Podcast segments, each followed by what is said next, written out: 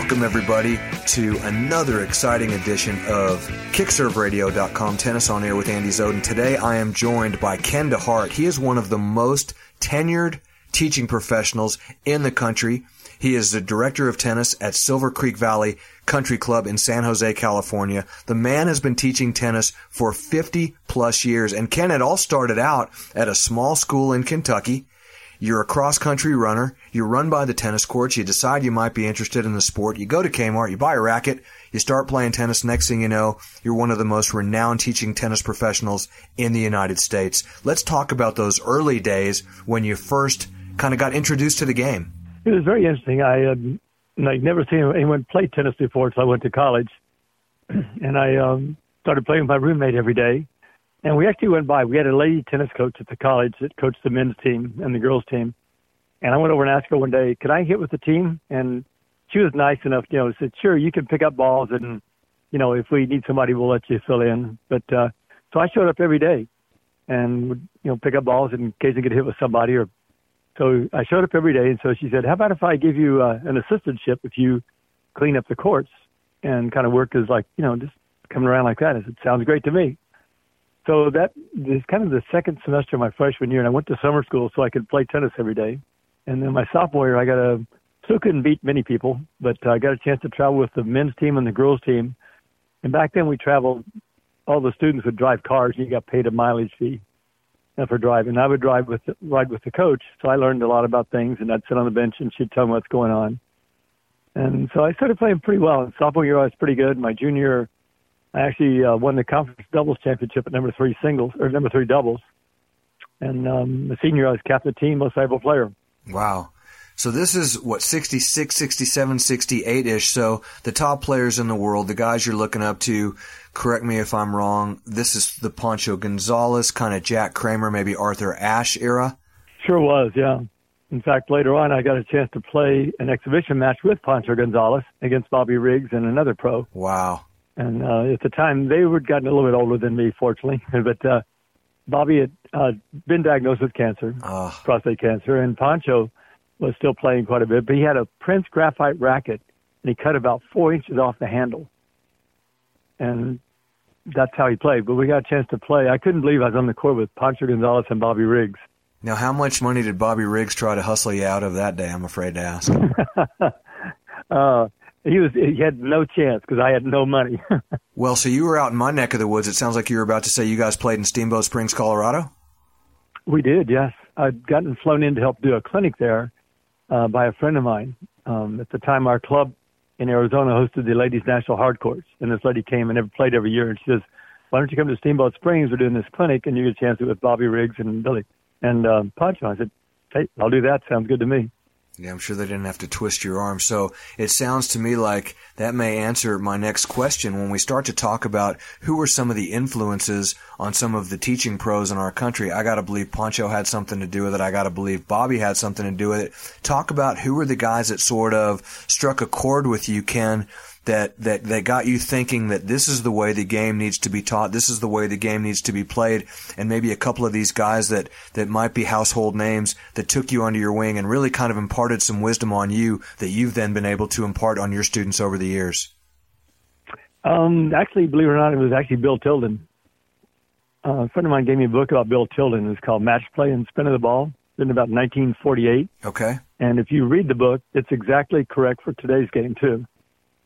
Bill was an innovator and uh, aspiring actor. He did some movies and stuff like that again, but he was the tennis pro for all the um, actors in the world, and actually worked, did a lot of work with uh, almost all the famous actors. But uh, my real hero, as I started to study the game, was actually Jimmy Connors. I loved his passion and intensity for the way he played the game. You know, he was very long and very flat, and obviously he had uh, uh, his racket spent a lot of time in the hitting zone, and the game has changed so much. But what could what could players in this day and age take from the way Jimmy hit the ball that would still hold up on the courts, particularly with the players, maybe not necessarily the guys that are trying to be top two hundred players in the world or maybe even D one, because the, the, the swing patterns and swing shapes seem so very different from what Jimmy did. But what could country club players learn uh, from what Jimmy did that would still hold up today? Well, I think, Andy, you and I both know as coaches that everything starts from the ground up. Whatever shows up at top as an error is a product of what the feet did down below. And Jimmy was incredible with his footwork. And even his approach to game, he Jimmy hardly ever practiced more than an hour and a half. He said, why would I practice four hours? Practice in an hour and a half with the highest intensity you can possibly play and then get off the court. So he wasn't a big believer in spending, you know, four hours out there and bragging about he spent four hours in the sun. But he was more intense, like like he played his matches, with intensity, uh, extreme amount of effort, and focus focus when he played. So I loved that. I loved how he um, moved into everything. He played things on the rise, um, quite stubborn like most people. And once again, he was taught by his mom. And later on, she got him to do a few lessons with Pancho Segura. But if you really look back, a lot of the top players in the world were actually taught or encouraged to get in the game with their mother as opposed to their father. Well, there's no doubt that Gloria Connors uh, is legendary as one of the most kind of heavy-handed tennis moms that our sport has ever known. But obviously, Jimmy doesn't seem to look back on it with any negativity because, he, you know, she brought him to where she did. Now, would that relationship work in the game today, in your opinion, Ken? It would take someone with a certain personality. I think most any situation can work if the personality of the person being coached like that would work.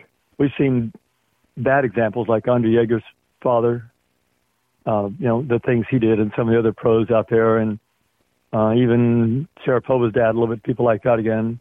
Uh, we've seen some with Donald Young and his mom. Mm-hmm. Uh, so it, it takes a special chemistry to work like that, and I think we all know it is if you're a parent who's had a child and you try to work with them. I'm very fortunate. My son just finished calling me a while ago talking about his game, and he's going to play a tournament this weekend. He still asked me for advice, but there was a period between twelve and seventeen years of age that I was really stupid. And I told him when he was younger, I said, I realize you're you're about to enter your teenage years. I realize for the next six years, I'm going to be really stupid, but I'm going to be there for you. I'm going to love you. And he thought for a minute, he says, you know, Dad, I'm going to try to like you anyhow. And about eighteen, he started liking me again. So is that does that fall under the category, in your opinion, Ken, of it would be a perfect world if parents parented, coaches coached, and players played? Without a doubt, yeah. Too many parents, and I see it, you know, at the park, at the club, where the parents are – the kids don't even take lessons from the pros because the parent does it. But he has, like, no clue what he's doing. And pretty much just yell at the kid and say, do this, do this. Uh, I was always able to kind of separate that parent-coach thing as much as I could. And so that made our relationship pretty good. But it's it's a tough one to do because, you know, you think you know best and you're trying to do the best you can for your own child. We all want to do that. Every parent does. A lot of times we're, we don't know enough to really know that what we know isn't really what we need to know. My guest today on Kick Serve Radio dot com, Tennis on Air with Andy Zoden, is the one and only Ken DeHart. He is the director of tennis at Silver Creek Valley Country Club in San Jose, California, and he is one of the most experienced and tenured and well-respected teaching tennis professionals in the United States. Ken, do you think that, getting back to this tennis parent conundrum, that people maybe took what they saw from Richard Williams and saw what became of Venus and Serena and maybe mistook that for something that would ever happen again, when you and I both know that that is just it's it's it would be more likely to win the Powerball twice than to have that work out the way it did, and people thought, well, if this is the way Richard did it, this is the way I'm going to do it, when in fact that was a lightning strike that we'll, we'll never see again in our lifetime? No, it's totally an anomaly to have someone be able to do that. It takes a special, unique environment, Compton, a special, unique situation with his children um, to do that, and a special, unique relationship with what he thought versus what the U S T A and everybody else thought.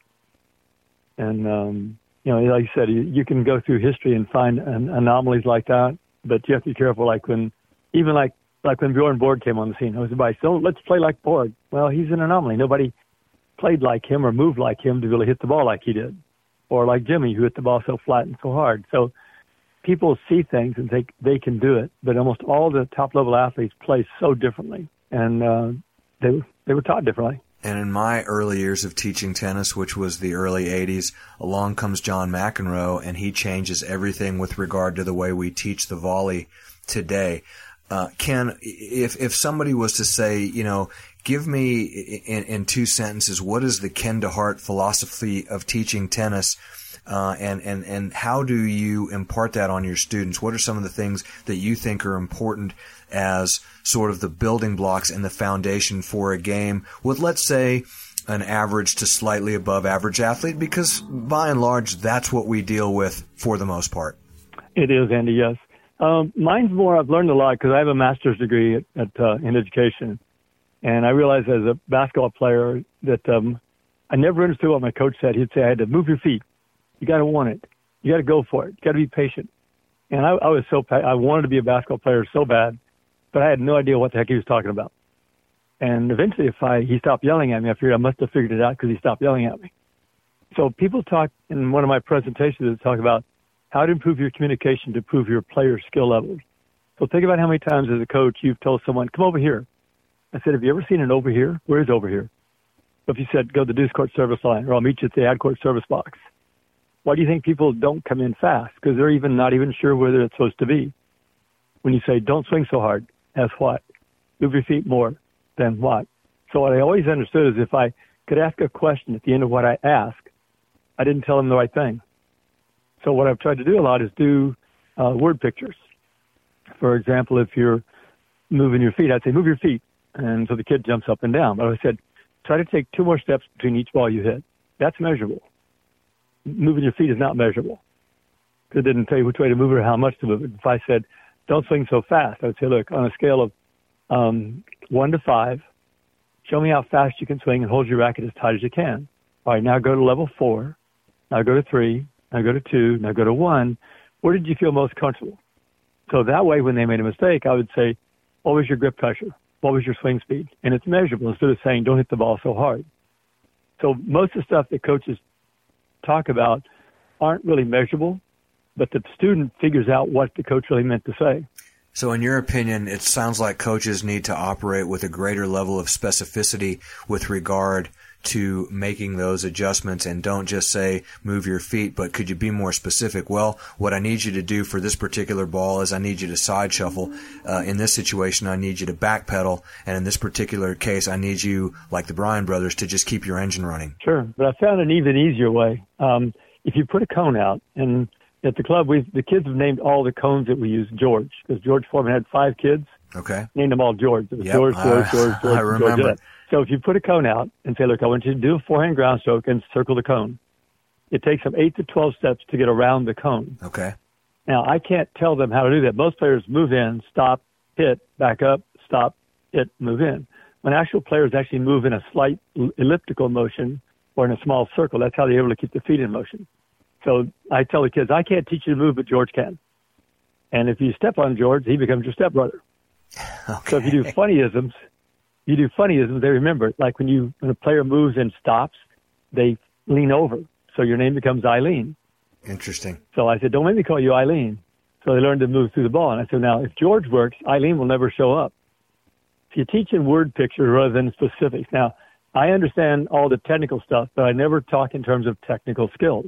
Okay. It's only visual skills and kinesthetic skills or reference skills. So my stories or my teaching is quite different. When uh, there's only three ways you can lose a point in a match. Hit the ball in the net. Who has to pick up the ball? You do. Hit the ball out. Who picks it up? The opponent does. Or I, the other opponent, hit, the opponent's a winner. But if I could eliminate all the balls in the net, you've improved your game by thirty percent. So how can you lose to a three-foot midget that's forty-two feet wide and doesn't move? It's a great way to look at it. Ken, before I let you go, and our time has flown by, if uh, you were to get a phone call from Martin Blackman, who, as we both know, is the director of U S T A Player Development, and he said, Ken, you know, I, I want to pick your brain on identifying this. What's wrong with American tennis? What do our players do too much of, not do enough of? Wh- where, where, what have you identified with what you've seen with our players on the tour? Uh, both on the men's and women's side, that you feel like we're either deficient with or there's an overabundance of? And if it was just one thing that you had to say, I think, fill in that blank for me. I think there's too much academy tennis, uh, where there's a lot of drilling without a lot of match play situations.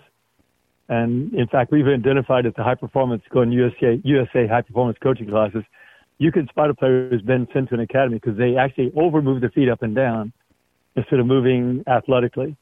So academy tennis is kind of prevalent And I'd say the, the other thing is, in most countries, number the number two sport in the country is tennis. And in the United States, where is it? It's down there. Interesting. He is Ken DeHart. He is a U S P T A Master Professional, a P T R Master Professional, and Hall of Famer. And, again, one of the most tenured, experienced, and respected tennis professionals in the country. Ken, I really appreciate you taking the time. I hope that this is one of several visits that we get to do uh, with Kick Serve Radio dot com Tennis on Air with Andy Zoden. Thank you so much, and I really appreciate you uh, you joining me tonight. Anytime you can, get, we can get together, I look forward to it, get the information out there and help everybody have a fun time.